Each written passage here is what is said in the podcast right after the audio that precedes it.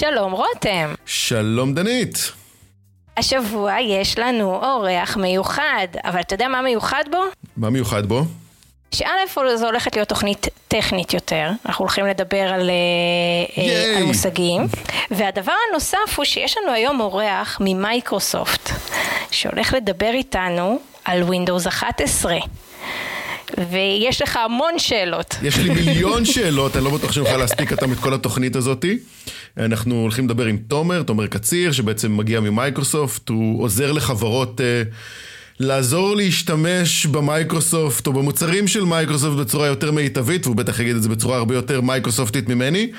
אמ, ובעצם אה, אנחנו רוצים אה, להתנפל עליו עם כל מיני שאלות של Windows 11 וקצת אבטחת מידע, איזה פיצ'רים חדשים יש לנו בווינדוס 11 ואם זה בכלל עוזר לנו שיש כל כך הרבה פיצ'רים חדשים בווינדוס 11 ולמי זה עוזר בכלל. אה, אבל בוא נעצור רגע וניתן לתומר להציג את עצמו. את עצמו. אז תומר, ברוך הבא לתוכנית שלנו. ברוך הבא.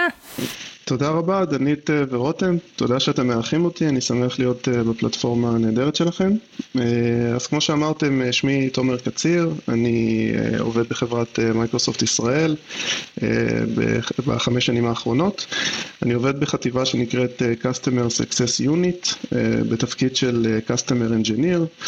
התפקיד שלנו בתור Customer Engineers הוא תפקיד טכני, לסייע ללקוחות uh, במיגרציה לענן, uh, דיגיטציה uh, של uh, טכנולוגיות, uh, ובעשר שנים לפני עבדתי בחברות שותף של מייקרוסופט.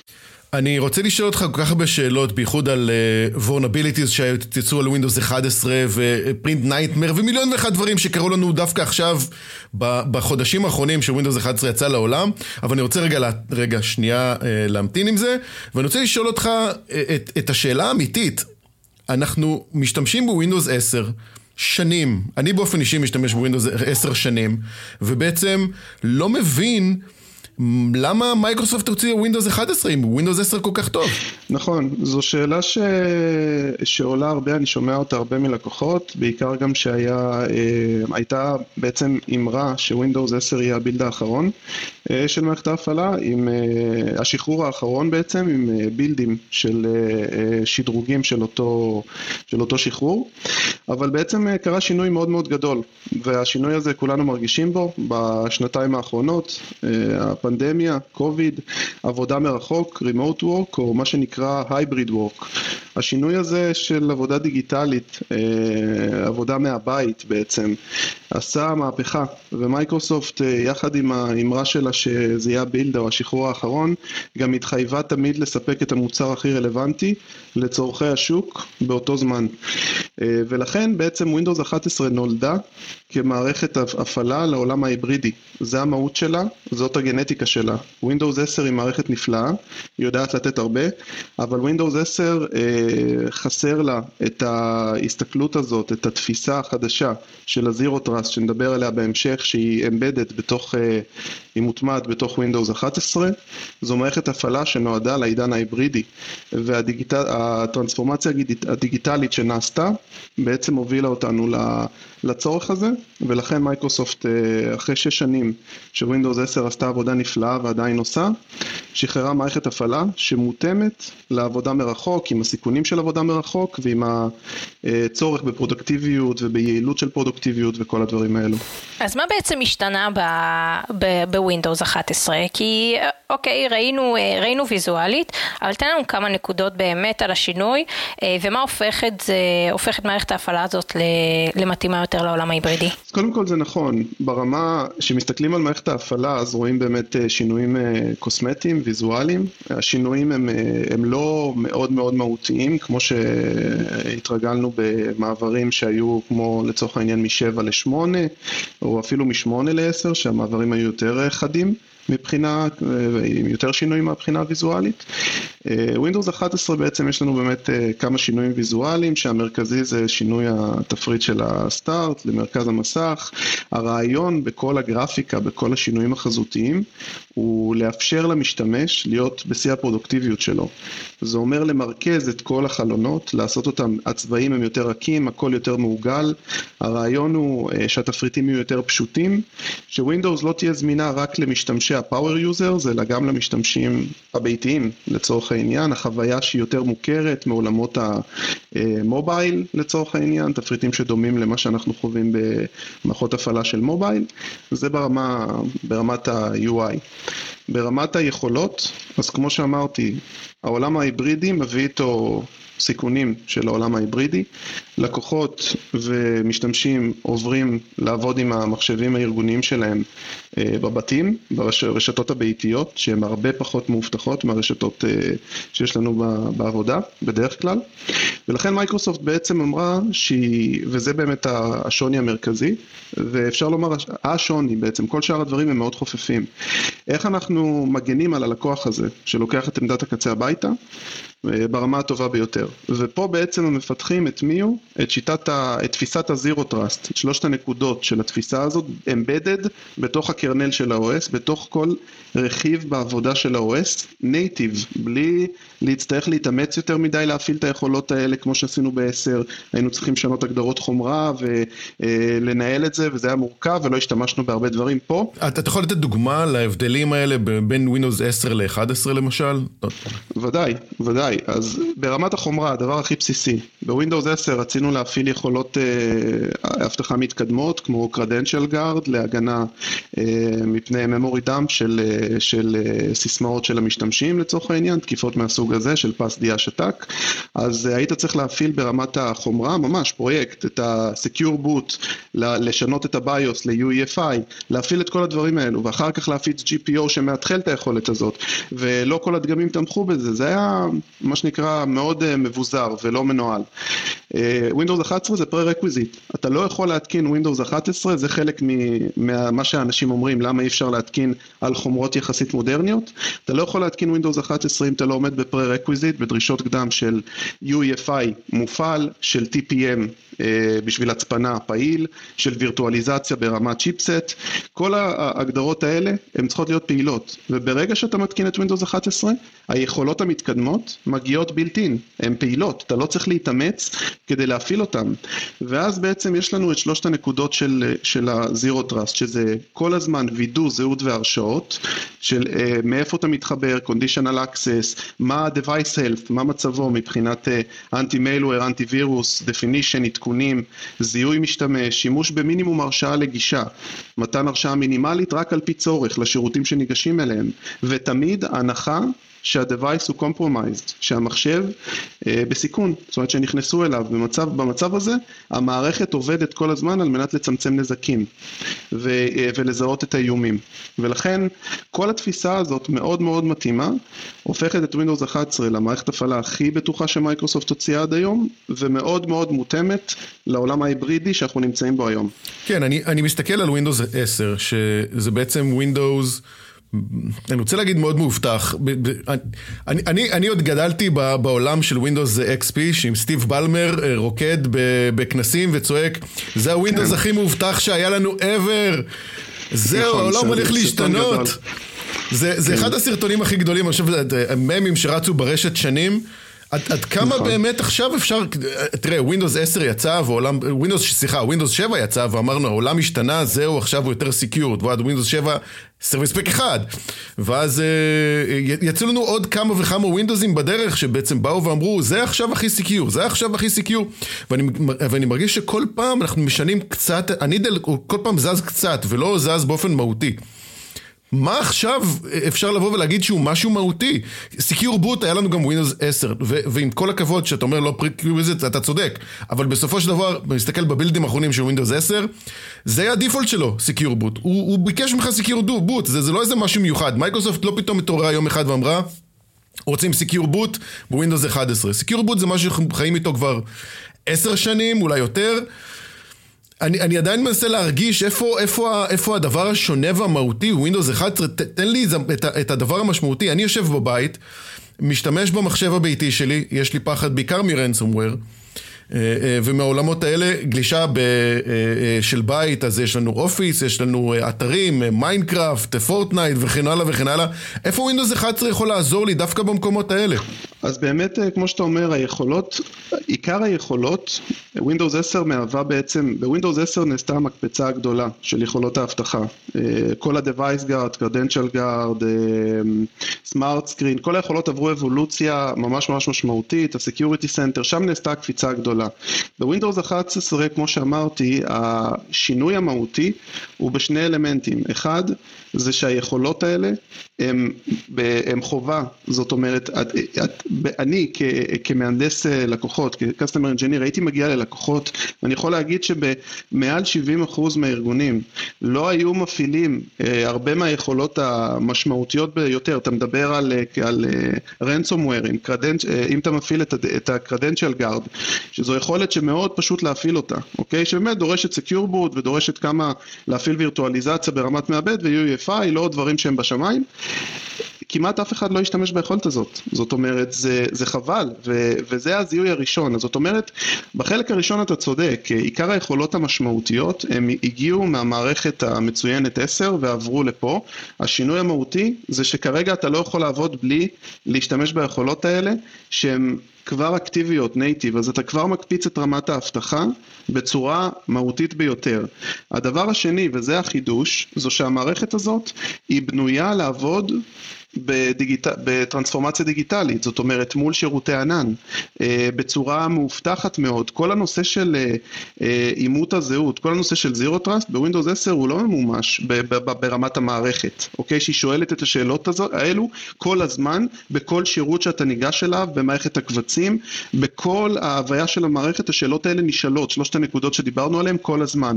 ווינדוס 10 אתה יכול להגיע לתצורה הזאת, אבל אתה צריך להגדיר אותה. אנחנו עוברים ממצב של הגדרות אה, מאוד כבדות באופן ידני שאני צריך לעשות, ל, אה, להגדרות שמגיעות כבר native ברמת ה-OS. וזו בעצם הבשורה הגדולה, זאת אומרת, זה, זה לא שאני עכשיו יכול למנות לך אה, 20 רכיבים שהם חדשים לגמרי מבחינת התפיסה אה, בתוך מערכת 11, זה לא, זה לא היה העניין, אלא לקחת את היכולות הסופר חזקות, כמובן לשכלל אותם, לתת להם את הבוסט בהתאם לתקופה, שימו לב שווינדוס 11 יוצאת פעמיים בשנה, יש לה בילדים פעמיים בשנה. המודל הזה של ספרינטים קצרים בפיתוח נועד בדיוק לתת את המענה הזה אה, של מערכת ההפעלה מאובטחת, הכי מאובטחת כל הזמן. זה נכון מה שאמרת, שזה חוזר, אבל זו המטרה שלנו, בוודאי לא להישאר מאחורה, שווינדוס 11 תהיה הכי מאובטחת שהיא יצאה ותפסיק להיות הכי מאובטחת כמובן. אז, אה, אז כל בילד שיוצא מותאם לאיומים הנוכחיים, אם זה אה, nationwide או, או ransomwareים עכשיו שהם פופולריים ברמה הביתית, ו, וצריך לזכור שמייקרוסופט רותמת 1.3 מיליארד מחשבי Windows 10, ויזיביליות ברמה הזאת, שזה מה שיש לחברה, ובעצם מבססת את אה, עדכוני האבטחה ואת כל גישות ה security על בסיס האיומים שהיא מזהה והטרנדים. זה עוצמה אדירה, ואת כל הדבר הזה Windows 11 יודעת למשוך אה, ולנהל ברמת ה-OS ולשאול שאלות על המידע הזה שמגיע בצורה שהיא native לחלוטין, 10 לא יודעת לעשות את זה. אני ממש מחכה לראות איך, אה, איך ייראו אה, תקיפות על, על ווין 11 ואיך הלוגים ייראו. אני יודעת שהתחילה קצת עבודה, אני מגיעה מתחום הפורנזיקה, אז אני רואה, ראיתי שהתחילה קצת עבודה על זה, על איפה יש שינויים ואיך זה נראה אחר, אבל כשאתה אומר שנעשתה כבר עבודה כדי למנוע מראש את כל ההיבטים האלה של pass the hash ואת ה memory dumping הקצרים שנעשים, זה באמת שניצלו הרבה מאוד אפשרויות קיימות אה, במערכת ההפעלה, אה, אז אני מחכה לשים את ידיי על, על משהו כזה. אני, אני רק אה, גם אומר, בהמשך למה שאמרת, אה, שיש לי סיפור אה, לקוח נקרא לזה, שממש מתחבר לדברים שאמרת. עבדתי עם לקוח גדול, ובעצם הם מאוד מקפידים על נושא הסקיוריטי, יש להם צוותים, רטים, בלוטים שתוקפים, בודקים שהסביבה שלהם ברמת הגנה סבירה, ומוציאים דוחות, מה שנקרא להפיק לקחים.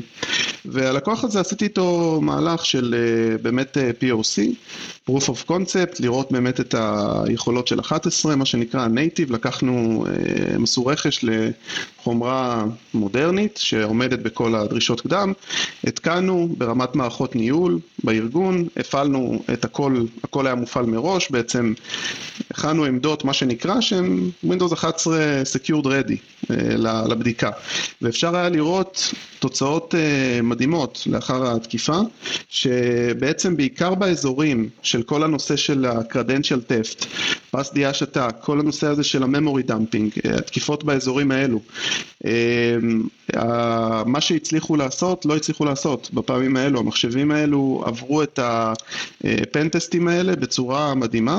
אני לא אומר, אה, זה, זה ביצה, זה חתול ועכבר, כן? אין פה אה, מצב שאתה גוד מוד, אה, שום דבר לא חדיר. צריך להניח שהכל חדיר, אבל בסופו של דבר התוצאות היו מרשימות מאוד. ולכן כן, Windows 11 נשענת על היכולות של 10, ו, וכבר, אני יכול להגיד לך שבהסתכלות הזאת, זה נתן להם אה, מוטיבציה מאוד גדולה לקחת את זה מ-POC ולהתחיל אה, להרחיב את ההטמעה של. של המערכת. אני רוצה לסכם, אם אני מבין נכון את מה שאמרנו עד עכשיו, בעצם מייקרוסופט מתחילה להבין את, ה, את הכוח שיש לדבר הזה של ברירת מחדל. בעולם קוראים לזה The Tyranny of Defaults, שבעצם כל מה ששמים לנו אותו בתור דיפולט, 90 ומשהו אחוז מהאוכלוסייה פשוט מקבלים אותו as is. ו, ואני חושב שאם יש איזושהי נקודה שמייקרוסופט באה ועושה איזשהו סוג של שינוי עכשיו, דווקא על הסקופ הזה, זה, זה added value מאוד מאוד משמעותי, חייב להגיד, מאוד מאוד משמעותי. ממש מדויק מה שאתה אומר, אה, מאוד מדויק, זו, זו באמת, אה, זו באמת, אה, זה באמת אחד מהדברים שמייקרוסופט זיהתה שאפשר לשנות והערך מזה יהיה מאוד מאוד גדול. אני לא, לא אומר שאתה יודע, אין הכל מושלם, יש, אני עובד עם לקוחות ויש ריקושטים על, על כך שיש דגמי חומרה שהם מאוד חזקים אבל לא יכולים להריץ 11 בגלל דרישות הקדם המאוד ספציפיות בשביל לממש את יכולות האבטחה המאוד גדולות הללו. אה, וה native מה שנקרא ברמת ה-OS שלא תהיה פגיעה ב performance והכל. אז, אז יש כן אה, גם סיי שאומר אה, זה מגביל אותנו, מאלץ לבצע רכש וכן הלאה אבל זה מתקשר בדיוק למה שאמרת. בסופו של דבר מייקרוסופט לא אמרה עושים shift ל-11 ואנחנו מתעלמים מכל השוק הקיים. היא לא עושה את זה. יש לנו את Windows 10, Windows 10 זו מערכת מצוינת שיכולה לרוץ כמעט על כל חומרה, היא ממשיכה להתקיים, ממשיכים לשחרר לבילדים, הספורט שלה הוא עד 2025, זה המון שנים לבצע את תחלופת הרכש, הכל בסדר, אפשר להשתמש ביכולות האבטחה, היא מקבלת פיצ'רים חדשים, אבל זה לא שולל את זה שאנחנו חיים בעידן אחר היום, העידן ההיברידי, שצריך מערכת שנותנת לו מענה, וזה בדיוק הסיבה, זה חוזר ללמה היא נולדה, ולכן יש את האופציה בארגונים לעבוד גם ההיברידית, מי שיכול כבר להתחיל לעבור ל-11 מחשבים שמאפשרים את זה, וה-10 ימשיך להתקדם ב-10, אז זה כבר גישה של ארגון, אם הוא ייקח את כל הארגון לשם, יבצע רכש, יעבוד ההיברידית או ימתין עד ש-10 תסיים את התמיכה ואז יעבור. מאוד גמיש, מתאים לכל הקהלי אה, יעד מה שנקרא. הייתי רוצה לשאול דווקא יותר מהכיוון של תוכנות ההתקנה של Windows 11 הם נוטוריוס. כבר ב, ב, בחודשים האחרונים קיבלנו עליהם אין, אין ספור אה, חדשות וכל מיני פרסומים מיוחדים. כמו שאחד בא ואומר לך המחשב הזה תואם והשני בא ואומר המחשב הזה אינו תואם. איך, איך יוצאים מפלונטרים כאלה? אני, אני, אני ראיתי כל כך הרבה סצנריואים מלקוחות שלי שבאו ואמרו, באתי להתקין ווינדוס 11, הוא אומר לי אני לא יכול, באתי להריץ את הכלי בדיקה והוא אומר לי שאני כן יכול. כן, אז, אז כמו ב... יש, זה, זה נכון, יש הרבה, בעיקר במערכות הפעלה חדשות, בשחרורים חדשים, אז יש, יש חבלי לידה מה שנקרא, וזה בהרבה היבטים, זה לא רק בהיבטים האלו שדיברת עליהם, זה גם בהיבטים של תאימות של מנהלי התקן, וזה בהיבטים של תאימות חומרה, ויש עוד, עוד, עוד היבטים כאלו. זה אחד ההיבטים, מה שציינת. עכשיו, אה, יש אה, איזשהו רכיב שנקרא Device Health או Compatibility Checker, שבעצם אומר ה-upgrade checker, הוא בודק את המערכת ואומר אם היא מתאימה לשדרוג או לא מתאימה. מקבלים את זה גם במחשבים הביתיים, ואז אפשר לשדרג או אי אפשר. עכשיו, בגלל שמייקרוסופט שמה רף מאוד גבוה לחומרה המודרנית בשלב, בשלבים הראשונים, וזה רף, איזשהו רף שנקבע עם הוונדורים, עם השותפות שלה הגדולות, שיריץ את 11 בצורה מיטבית. ואז 11 שוחררה. וברגע שהיא שוחררה, החוקים קצת משתנים, כי בעצם השוק הגיב. הגיעו לארגונים, התקינו את המערכת וראו שיש דגמי מעבדים מאוד קרובים, שלא, שאי אפשר להתקין עליהם, לעומת דגם שהוא טיפה מעל, אה, חצי שנה יותר חדש וכן אפשר, אז מה ההבדל? ולכן מייקרוסופט באמת אה, הוציאה גרסה חדשה יותר של האפליקציה הזאת שבודקת את ה compatibility, ובמילים אחרות הוסיפה עוד דגמים, אחרי בדיקה כמובן, וזה עוד שינוי שמייקרוסופט עשתה, היא לא עובדת קשיח, זאת אומרת, הם כולנו, זה בני אדם כותבים את הדברים האלה, אוקיי, את הקוד ואת הרכיבים, אבל, אבל מייקרוסופט היא קשובה, זאת אומרת, ברגע שהם עשו עבודה אחרי שהייתה תעודה חוזרת מהשוק, נעשתה עבודה שוב פעם עם ה vendor־ים הגדולים, בדיקות נוספות, והרחיבו את מעגל החומרות שניתן לשדרג אותם, או להריץ עליהם את 11. כמובן זה לא אינסופי, אבל היה פה באמת סוג של uh, give and take מהשוק למייקרוסופט, ובעצם בסוף זה התייצב. וזה uh, המאפיין שאתה ציינת, מאוד אופייני לתחילת הדרך, שבהתחלה uh, דגמים מסוימים אמרו להם לא, אחר כך אמרו להם כן, אבל זה מאוד ספציפי, זה מעגל מאוד ספציפי של דגמים, שהם היו על התפר בין יכול להריץ ללא יכול להריץ בצורה אופטימלית. אני חייב, חייב להגיד שאני דווקא הגעתי מהמקום האחר של ההבדלים והשדרוגים של Windows uh, uh, 7 לבין Windows 10, שאני מגיע מעולם, הבקר, מעולם הבקרה, והמון המון לקוחות שלי מריצים Windows 7 המון המון שנים, ועכשיו כבר מריצים Windows 10 המון המון שנים, ובוא נגיד ככה, הם יריצו עוד הרבה מאוד שנים Windows 10, יש עדיין לקוחות שמריצים Windows NT ברמה הזאתי. אה, אי אפשר לברוח מזה וואו. באמת, כן. אה, ובאיזשהו מקום, אני, אני חושב שיש פה דרישה מאוד מנדטורית של מייקרוסופט לגבי הסוגי, אה, הסוגי CPU לשדרוג הבא.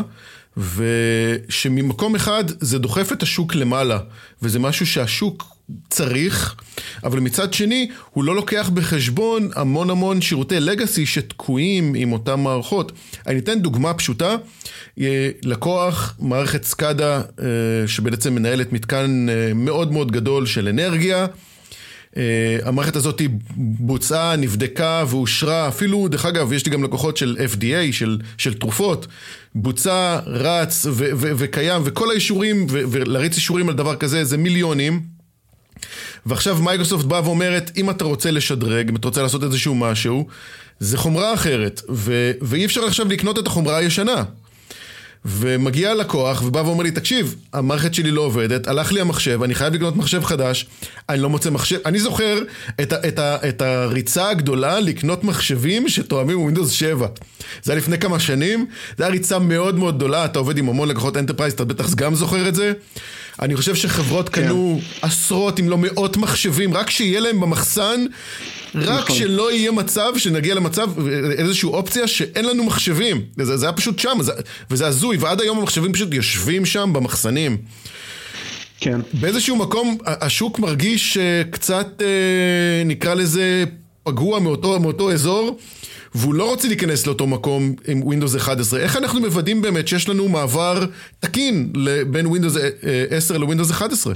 אז כן, מה שאמרת זה משהו שאני גם שומע אותו. כמו, כמו שאמרתי לכם, אני עובד בתפקיד טכני, אני לא מגיע הרבה למשרדים, אני מסייע לכלל לקוחות המשק ונתקל בהרבה מערכות מהסוג שאמרת ובדיוק בתופעה הזאת.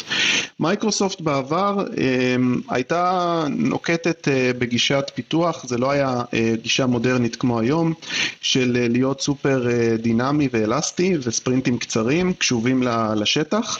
מייקרוסופט עשתה כמה שינויים מהותיים. היום יש אפיק שנקרא user voice, בכל מוצר מייקרוסופטי ה- user יכול ממש לתת את החוות דעת שלו על המוצר, זה נכנס לאיזשהו מנגנון AI, גם, בארג...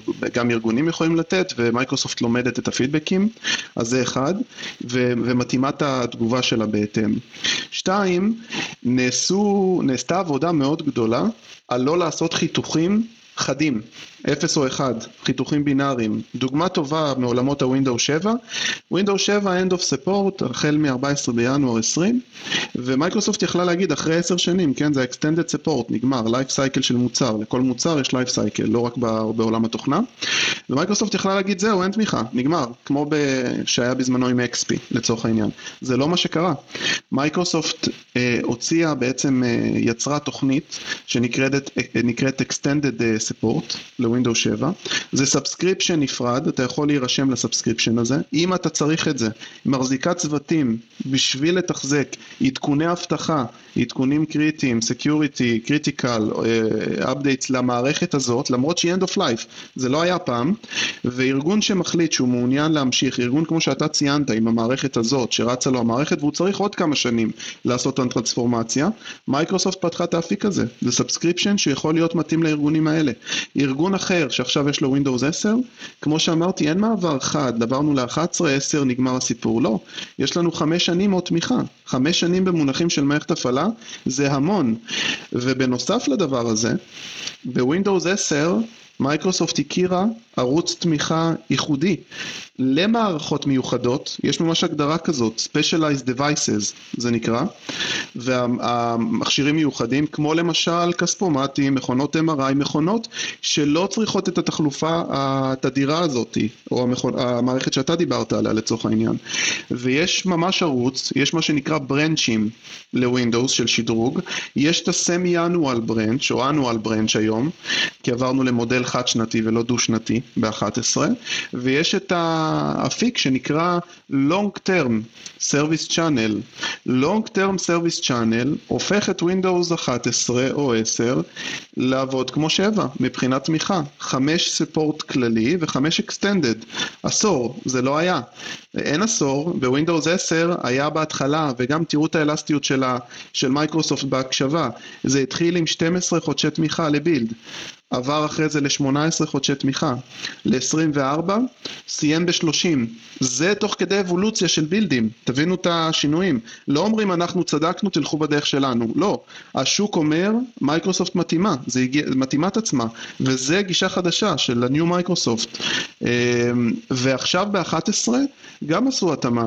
במקום שני buildים בשנה, build בשנה ו-36 חודשי תמיכה במקום 30, אז תמיכה יותר רחבה. אז שוב פעם, יש לנו ממש גרנולריות בכל התגובה הזאת, בספורט, בערוצים השונים, וזה מתאים את עצמו, יהיה צורך חדש, נתתי לכם את הדוגמאות, זה לא קשיח, זה מתאים את עצמו, וזה השינוי המהותי שמייקרוסופט עשתה אה, לגבי מה ששאלת, שמאפשר ללקוחות להיות יותר רגועים בהיבט הזה. מעניין, אז אנחנו, טוב, אבל אנחנו נחכה שתיגמר תקופת אה, חבלי הלידה, כי גם פורסמו כל מיני באגים אה, אה, מוזרים, כמו שבתוכנות אה, גרפיקה מסוימות הלבן פתאום הופך לצהוב, אה, אבל אה, אלה באמת אה, נראים וזה מרגיש כמו אה, חבלי לידה דיגיטליים. אה, וכולנו נצטרך לעבור את זה ולנשום עמוק. מייקרוסופט עשתה משהו מדהים שמצד אחד באה ואמרה ווינדוס 11 חייבים את ה-TPM 1.2 שזה תקע את כל השוק באיזושהי דרישה לא הגיונית. ואחר כך הוציאה איזשהו דרך איך גם לעקוף את זה, אז תודה למייקרוסופט, זה מצד אחד. מצד שני, הייתי רוצה להבין ש... אחד הבעיות הכי גדולות היום שאני רואה בארגונים, זה בעיקר הקונספט של גיבוי. אנחנו לא מצליחים לעשות גיבויים כמו שצריך, אנחנו לא מצליחים לשמור על המידע שלנו כמו שצריך, וכשאנחנו מדברים בעולם העולם החדש שלנו היום, אנחנו מדברים בעיקר בעיות של נזילות מידע. אם זה ransomware, אם זה גניבת מידע, אם זה אה, עיבוד מידע, דריסת מידע וכן הלאה, העולם שלנו הוא, עולם של מידע. ובאיזשהו מקום אני מרגיש שמייקרוסופט למה, תומר, אתה, אתה חי איתנו את כל האבולוציית המייקרוסופט בשנים האחרונות, למה מייקרוסופט לא מוציאה כלי גיבוי כמו שצריך? זה, זה נראה לי בסיסי. אתה בהחלט צודק, אני מבין את המקום שאתה בא ממנו, אני עוד לפני שהגעתי למייקרוסופט, עוד בתור משתמש ביתי אפילו, לצורך העניין במערכות Windows, אני כל פעם חיפשתי את האפשרות גיבוי להתקן החיצוני, אה, ובאמת אה, היו אפשרויות גיבוי, אבל הן היו נורא מסובכות, אה, או שהיה קשה למצוא אותן, נאמר. אז אני אחלק את התשובה לשתיים, אוקיי? הדבר הראשוני זה שהיום אנחנו נמצאים במקום אחר. אני תכף אגע בכמה רכיבי אה, יכולות גיבוי, featureים של גיבוי שקיימים ב-OS, שהם הרבה יותר פשוטים מפעם, ונותנים בעצם פתרון כמעט uh, לכל תרחיש. אבל, ויש אבל, זה לא תרחישים ארגוניים. זאת אומרת, מייקרוסופט uh, חיה ב- ecosystem טכנולוגי שלם. מייקרוסופט מעולם לא רצתה לקחת את כל העולמות הטכנולוגיים אליה. למרות שהיא יכולה לעשות הרבה מזה, כן? והיא מתמקדת בייצור תוכנה, בעיקר באזורים של מערכות הפעלה, היום היא נכנסה סופר חזק לעולמות ה- security, אבל היא לא נמצאת בעולמות הגיבויים. זאת אומרת, יש חברות third party, יש שותפות של מייקרוסופט, יש vendorים, סופר אה, גדולים שעושים את הדברים האלה ברמה הארגונית, אני אומר, כן? שימו לב, ברמה הארגונית, בצורה אופטימלית, אוקיי? ו-Microsoft לא נכנסה לשם. כיום מייקרוסופט לא עושה את ה... אה, אה, לא מפתחת באזור הזה של storage אה, ו backup ארגוני. ולכן זאת הסיבה שברמת ה-OS אתה לא תראה עכשיו יכולות נקודתיות ברמת ה-OS עצמו אה, להתחיל לעשות גיבוי שהוא ב-level ארגוני, שהוא מנוהל ארגונית. אה, זה לא, זה לא קיים. זה בדרך כלל רוב הארגונים, בגלל זה אני רואה אצל רוב הארגונים 100% מפתרונות הגיבוי הארגוניים הם פתרונות של החברות שעושות את זה, החברות הגדולות, ה top 5 בתחום הזה, שעושות את זה, ולכן מייקרוסופט לא נכנסה לשם וזאת הסיבה שאין את זה ברמה הארגונית, את תהליכי הגיבוי. ברמה של הלקוחות הביתיים, או ה consumerים, זה משהו שלי הפריע באופן אישי, פה כן נעשתה עבודה, ועבודה סופר מודרנית גם. אז בעולמות האלה יש כלים שמתחלקים לגיבוי סטטי וגיבוי דינמי. גיבוי סטטי אומר כלים כמו Backup and Restore, בטח אתם מכירים, Backup and Restore קיים הרבה שנים, פשוט שיפרו אותו בצורה משמעותית, וזה בעצם כמו כלים אה, מקבילים, גיבוי שלם לקובץ תמונה, מה שנקרא image, של כל הסביבה, קבצים אישיים, תוכנות, מערכת הפעלה, הכל לתוך קובץ אחד שאני שם אותו על התקן חיצוני. תמונה של המחשב, ובעת הצורך אני יכול לעלות לממשק שאני מספק את קובץ התמונה הזה, והוא משחזר לי את המחשב, חוסך לי את הצורך להתקין את, את מנהלי התקנים, תוכנות וכל שאר הדברים. אז זה שיפור מאוד משמעותי, קיים גם ב-11. גיבוי סטטי שני, שלא היה קיים אגב, מאוד יפה, נקרא פייל היסטורי. אם שמעתם על הכלי הזה, הוא מובנה ב Windows, ב settings. הכלי הזה בעצם מאפשר אה, לגבות להתקן חיצוני כל נתיב שאתה מעוניין במערכת. אתה רוצה לגבות תיקיות מסוימות, תן את הנתיבים לתיקיות, אתה קובע אינטרוול, מחזוריות גיבוי, והקבצים יגובו באופן סטטי להתקן החיצוני. זה ברמה הזאת. ואם אתה רוצה לקחת את זה לכלי האחרון, שזה הרמה הכי מודרנית נקרא לזה, ושם אנחנו נמצאים היום, גיבוי לענן.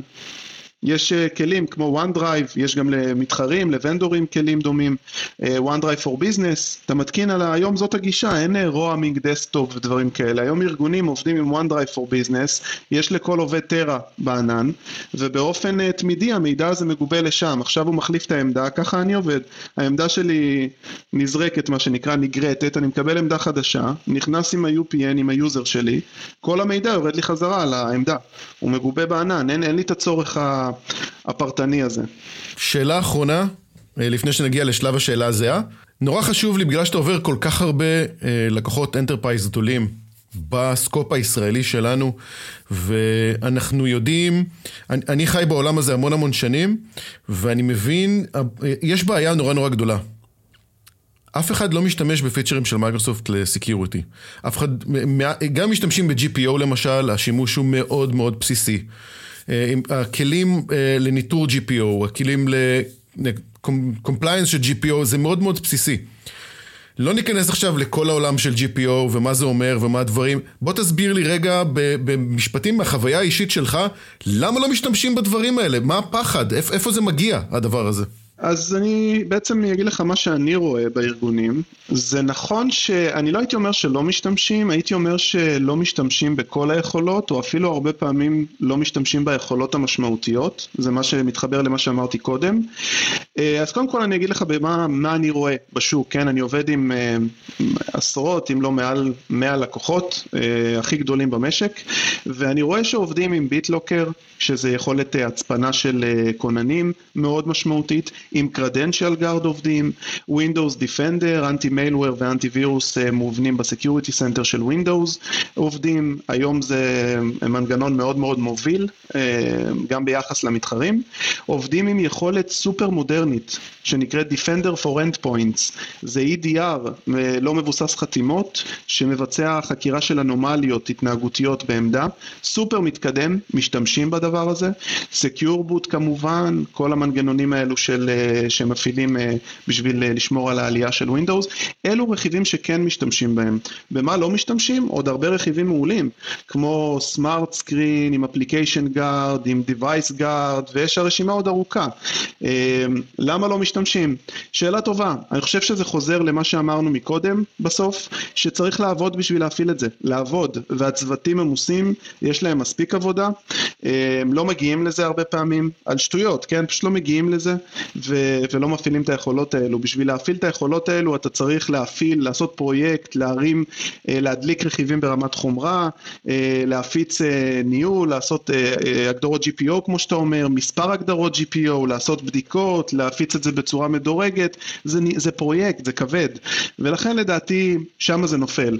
אבל היום אני חוזר למה שעשינו ב-11, היום זה כבר יהיה, זה כבר יהיה מה שנקרא by design, מה שאתה אמרת בצורה מאוד נכונה, הדיפולט זה, ה, זה ההגדרה החדשה, ואין מה לעשות, זה לא יהיה עניין של אם עובדים או לא עובדים, זה פשוט מגיע ככה, זה חוסך עבודה, וזה מגיע נייטיב, ואז גם בלי שתרצה אתה יותר מאובטח, וזאת המטרה של כולנו בסוף. לפחות מהצד שלי, מה שאני רואה, זה שיש יותר מדי פיצ'רים.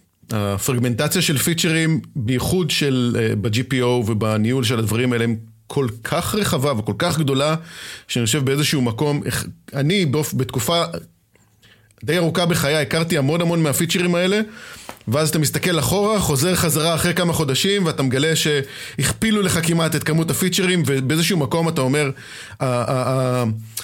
המלחמה פה היא, היא, היא, אני לא אנצח במלחמה הזאת, כל פעם, ויש פה איזשהו פיצ'ר הור כזה של, אני לא, אני לא מסוגל להתמודד עם הכמויות האלה, ואם יש פידבק שאני יכול באמת אה, לתת למייקרוסופט דווקא בעניין הזה, זה תנסו לחבר כמה שיותר דברים, תנסו לפשט את הדברים. יש, יש, פה איזה, יש פה איזה קטע שיש יותר מדי פיצ'רים ויש יותר מדי דברים ואני בתור מישהו שהיה עושה הקשחות להמון המון מחשבים ושרתים אני יכול להגיד שזה פשוט הייתה רשימה בלתי נגמרת.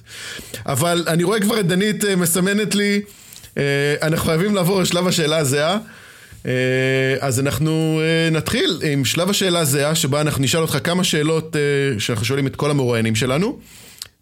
תנסה לעלות עליהם עם מילה, משפט, משהו קצר, שנוכל אחר כך גם להסתכל על כולם ברטרוספקטיבה מעניינת. אוקיי. Okay. דנית, תתחילי. אנחנו שואלים את השאלה הזהה, כי אנחנו מסתכלים תמיד על, אה, על, על העולם שאנחנו נמצאים בו מנקודת מבט של סייבר ושל הגנה, והשאלות האלה מכוונות בעיקר לתפקיד של סיסו. מאוד מעניין אותנו לשמוע אנשים שמגיעים מתפקידים אחרים ומתחומים אחרים, כי הם רואים את מה שאנחנו לא יכולים לראות מבפנים, ולכן שים לב שאלה השאלות.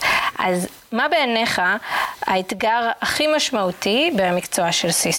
אני חושב שהאתגר המשמעותי הוא בעצם אה, להיות כל הזמן אה, צעד אחד לפני, אה, לפני ההתפתחות, מה שנקרא. זאת אומרת, זה תפקיד שהוא מאוד משמעותי. היום בחברות הנושא של security הוא ב top של ה top של החברות, ובעצם כל הזמן להבין מאיפה יכולה להיות החולשה הבאה וכן הלאה.